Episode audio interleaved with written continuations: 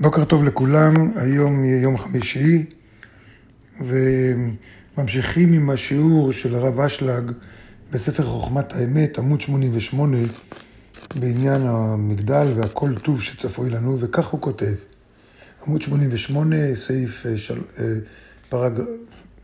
פרגרף שלישי. וכמובן, אשר המלאכים שקלו בדעתם את התענוגים הנמצאים במגדל הזה, העומד ומצפה למוזמניו, לעומת הייסורים והצרות העתידים להגיע לאנושות. זאת אומרת, ברור שאם הבורא הכין לנו מגדל מכל טוב, ואלה שלא רוצים לעשות את השינוי, את השינוי בעבודה הרוחנית שלהם מכוח עצמם, אז כתוצאה מזה הם בחרו בדרך הייסורים.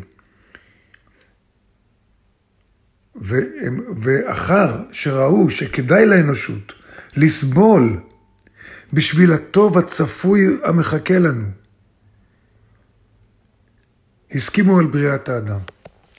המלאכים ראו שכל הסבל שהאנושות עוברת אלפי שנים, אנחנו בעצמנו מכירים רק את השנים האחרונות, אולי מלחמת העולם השנייה, הראשונה, ומלחמות שקורות עכשיו.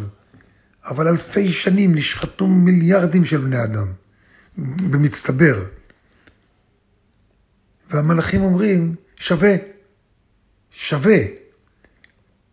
מה שמראה בעצם שהמגדל המלא כל טוב, מה שהקדוש ברוך הוא, אה, הבורא הכין לנו, הוא, הוא בעל עוצמת תענוג אה, אסטרונומית.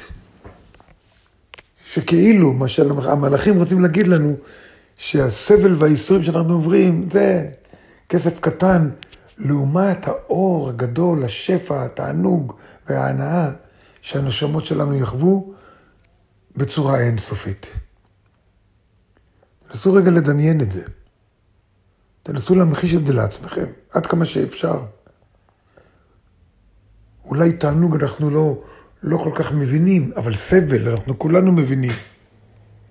רק דמיינו כמה שהמלאכים ראו, אמרו, שווה. שווה הסבל של האנושות. מהזווית שלהם הם רואים את זה, כי הם ראו את הסוף. הם ראו את התכלית. אנחנו רואים את האיסורים. ואת התכלית זה משהו שרק בדמיון אנחנו מנסים להבין. ולכן אומרים, הטוב הצפוי המחכה לנו, הסכימו על בריאת האדם. והיינו ממש כדברי רבי עקיבא, אשר הדין דין אמת, והכל מתוקן לסעודה.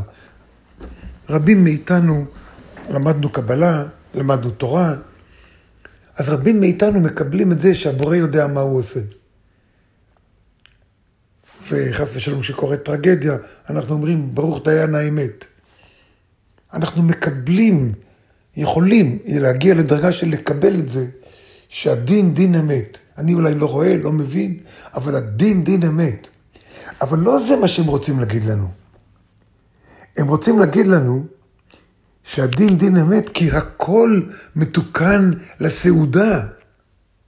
הכל מוביל בסיכומו של דבר ללהיות באחדות עם הבורא, כמו שהיינו באין סוף כשהוא ברא אותנו. שאז היינו אחד עם הבורא. אז הרגשנו תענוג עצום, אינסופי. זה הלחם ביזיון שזרק אותנו משם. לחם ביזיון.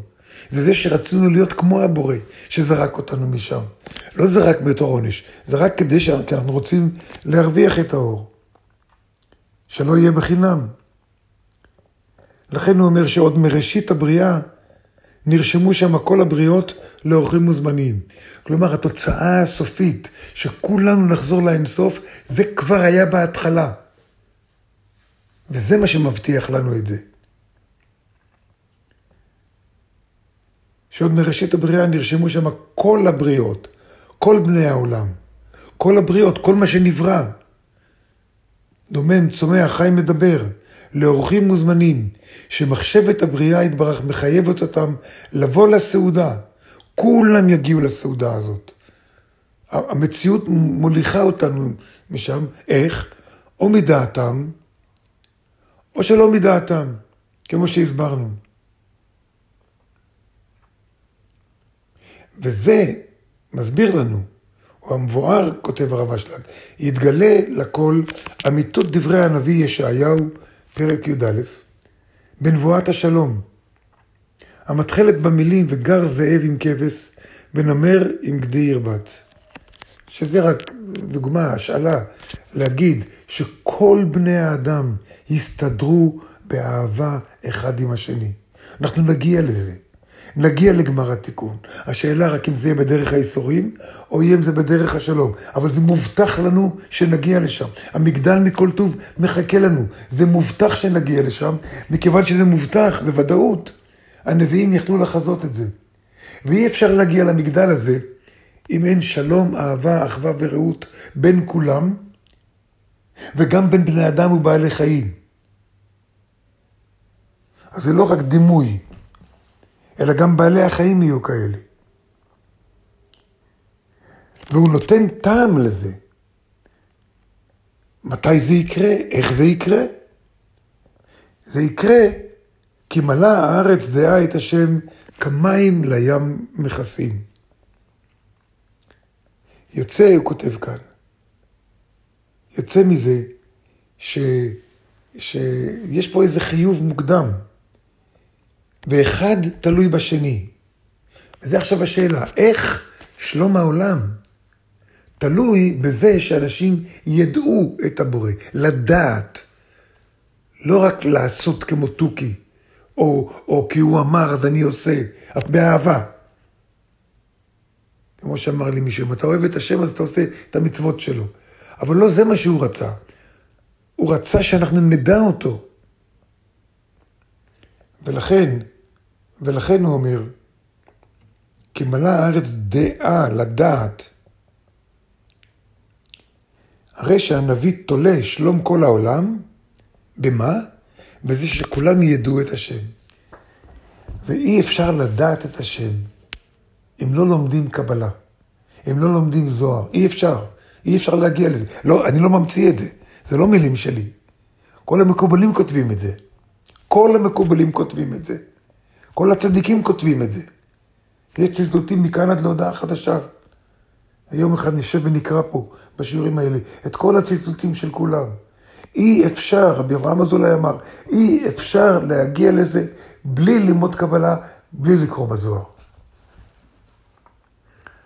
איך נגיע לזה? איך נשכנע את כולם? נדבר על זה בשיעור הבא.